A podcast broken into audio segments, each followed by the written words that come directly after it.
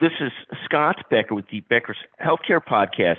Thrilled today to be joined by the one of the leaders of one of the fastest growing surgery center chains in the country, uh, Regent Surgical Health. We're joined today by brilliant Chief Operating Officer Jeff Andrews, and Jeff is going to talk to us about what he sees for the surgery center industry over the next several years. Uh, Jeff, before I get started, can you take a moment and introduce yourself and maybe tell the audience just a little bit about Regent? Yeah, Scott, thank you. Really appreciate you having me on your podcast today. I um, am a veteran, I would say, of the, the surgery center industry. I started my career back in the early 2000s with a, a surgery center company in Phoenix um, called Surgis and migrated my way through through the uh, the industry.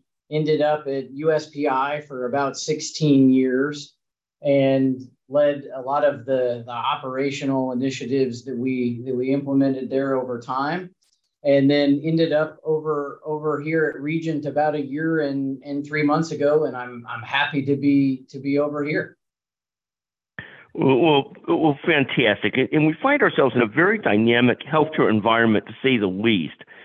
Take a moment and talk about sort of there's huge economic pressures facing health systems.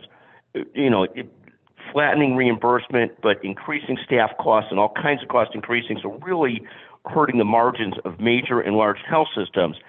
How do ASCs fit into the short and long term plans for recovery and ultimately sort of a sustainable healthcare model in our country?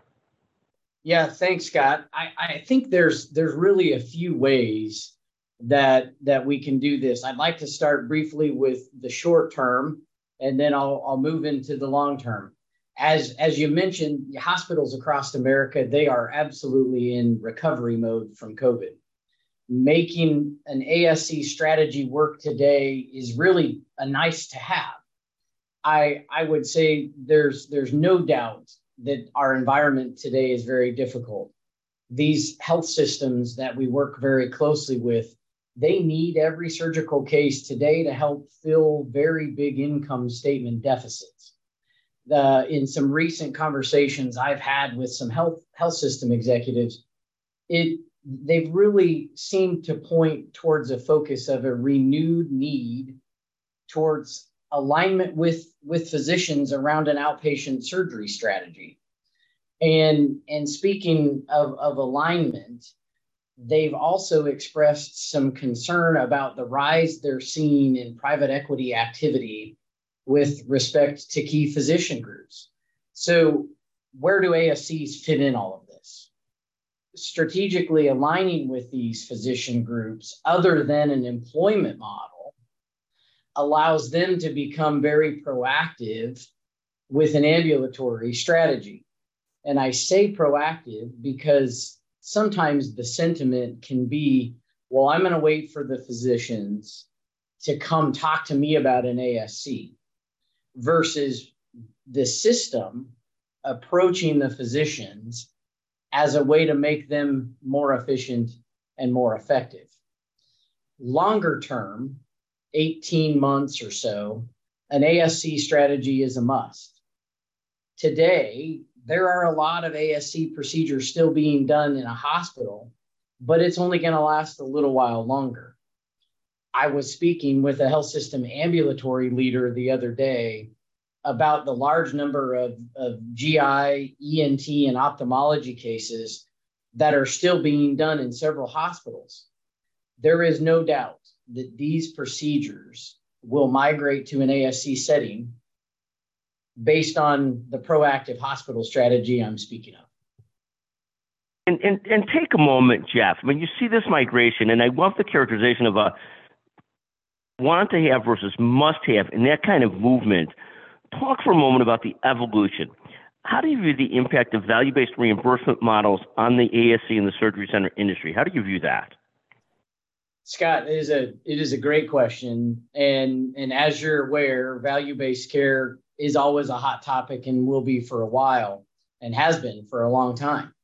It, it's a topic I, I I jokingly refer to as a unicorn it's always close, but it's always elusive. Um, a- ASCs, without any special managed care arrangements, in my opinion, are by nature value-based care.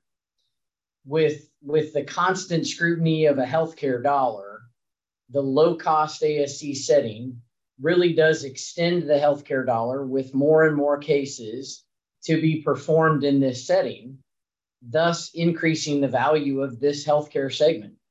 And as you know, COVID really proved that higher acute cases can safely be done in surgery centers. Additionally, the ASC industry is well positioned to identify bundle payments specific to existing specialties around orthopedics, spine, and, and cardiovascular to name to name just a few. And and lastly, I would say more and more ASCs are becoming equipped with with the latest technology to perform more complex procedures, thus supporting the premise that ASCs are naturally a value-based care solution. Thank you. I mean, certainly lower cost, high value, good outcomes talk about predictions for the space for the surgery center area over the next several years, the next five years or so, and what are some of the emerging themes and trends you'll be watching? Scott, I'm glad I'm glad you're asking. Unfortunately, I, I wish I, I, I, was a weatherman. It feels like you're asking me to pre- predict the weather. The the ambulatory space, from my my perspective, is well positioned for the future, as we just touched on the outmigration of traditional hospital surgeries moving to outpatient, not only driven by, by the health system leaders and their strategy, but also by the demand of a more educated patient about, uh, about what they really want. Here, here's a few things to look out for. It's, it's been discussed on several of your previous podcasts but the focus around cardiovascular in a surgery center. Big questions for health systems come when you start having this dialogue around when when do we start the planning? Who who do I call to help execute this? And what is the timing of an execution plan? My my advice is be ahead of the game or the, the physicians will will beat you to it. Regent has built our own team of CBX CV experts to, to be a thought partner to try and help help inform our current partners on the strategy, but also how we can help assist the, the other health systems today that are contemplating this or thinking about doing this in the future. Second, we are entering a time with private equity becoming more aggressive about practice roll ups. I'm hearing that from from my health system executives that I work closely with, I'm also hearing that from physician groups that are both employed and independent that are expressing their interest in ex- or, or, or exploring PE alignment. Physician engagement is absolutely at an all time high to navigate on how to keep these physicians aligned with the health systems. The ambulatory strategy is is an excellent way to do that. And we've we've seen that across the industry and we've seen that here at Regent. lastly i see some changes with how anesthesia is engaged at the surgery center level. Today there's there's a real meaningful shortage of providers anesthesia providers creating coverage issues at hospitals and ascs anesthesia stipends that exist at our hospitals and health systems today, they are putting a downward pressure um, when it comes to staffing at the ASCs that are creating some, some unusual conversations around an ASC stipend that really our industry hasn't had to deal with before. This could become an economic issue for some surgery centers to maintain their their profitability and it's something that all ASCs should be talking about and thinking about if they haven't and and we are we are embarking on that same conversation here at Regent on how we can align with anesthesia groups or explore explore how stipends are are working Thank you. So this issue of both CV, orthopedics, what the movement looks like, this issue of anesthesia stipends, where only certain systems can really afford anesthesia stipends, makes a big issue when there's a huge shortage of anesthesiologists, CRNAs, and so forth. Talk about you're a leader of a high growth company, a high high growth surgery center management company. You, you talked a little bit about some of these challenges in your discussion, but what are some of the big challenges facing the industry today? Scott, thank you. Great question. I, am going to give two main main challenges that I see, but but I know there's there's many more out there. First, I, I want to talk about employee engagement. I believe that as an industry, we have placed a lot of emphasis around physician and patient experiences. While absolutely necessary and worthy of our time, it feels a little to me that healthcare employees have taken a back seat to the others. Now, listen, I am not implying at all by any means that the employees are forgotten or that the work isn't being done on this very important topic. But rather, I'm implying if we can continue to find ways to unlock our engagement with the works, workforce, out outside of pay increases, outside of, of, of stay bonuses, that our patient and physician experience will improve rapidly. I think there is, and we all know this, this is not an epiphany, there's a great deal of burnout among clinical employees post COVID, causing us to engage different. How, how do we do that?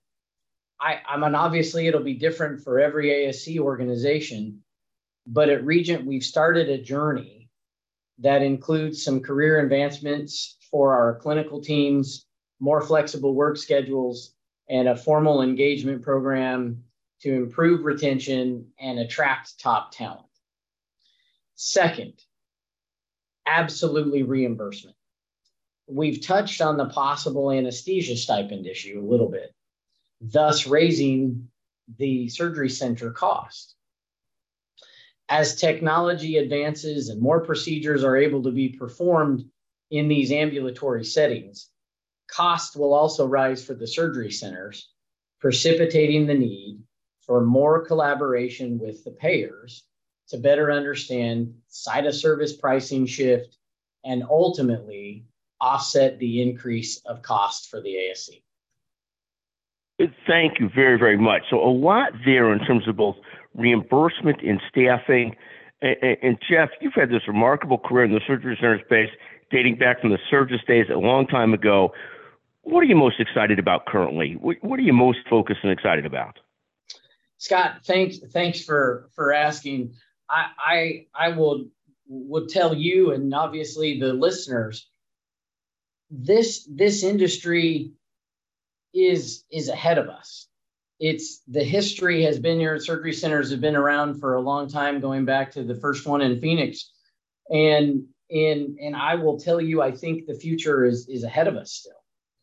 The hospitals are needing OR capacity to do higher acute patients. They are needing those ORs to to to do sicker patient, take care of sicker patients. Whereas the industry today that we're in is positioning itself and has positioned itself to take on higher acute patients at a reduced cost to to the system and and i think as as we open up the door to new specialties new new procedures. Cv is a great example.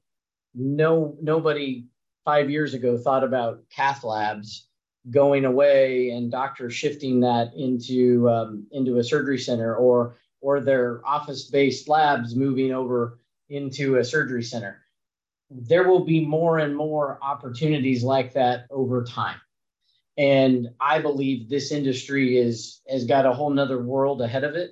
And is going to expand even more from where it is now to be that critical piece for health systems across the country. Jeff, I want to thank you for taking the time to visit with us on the Becker's Healthcare Podcast. Always a pleasure to visit with you. A remarkably great company, Regent Surgical Health. Thank you for joining us today on the Becker's Healthcare Podcast, and thank you for your time. Scott, thank you very much.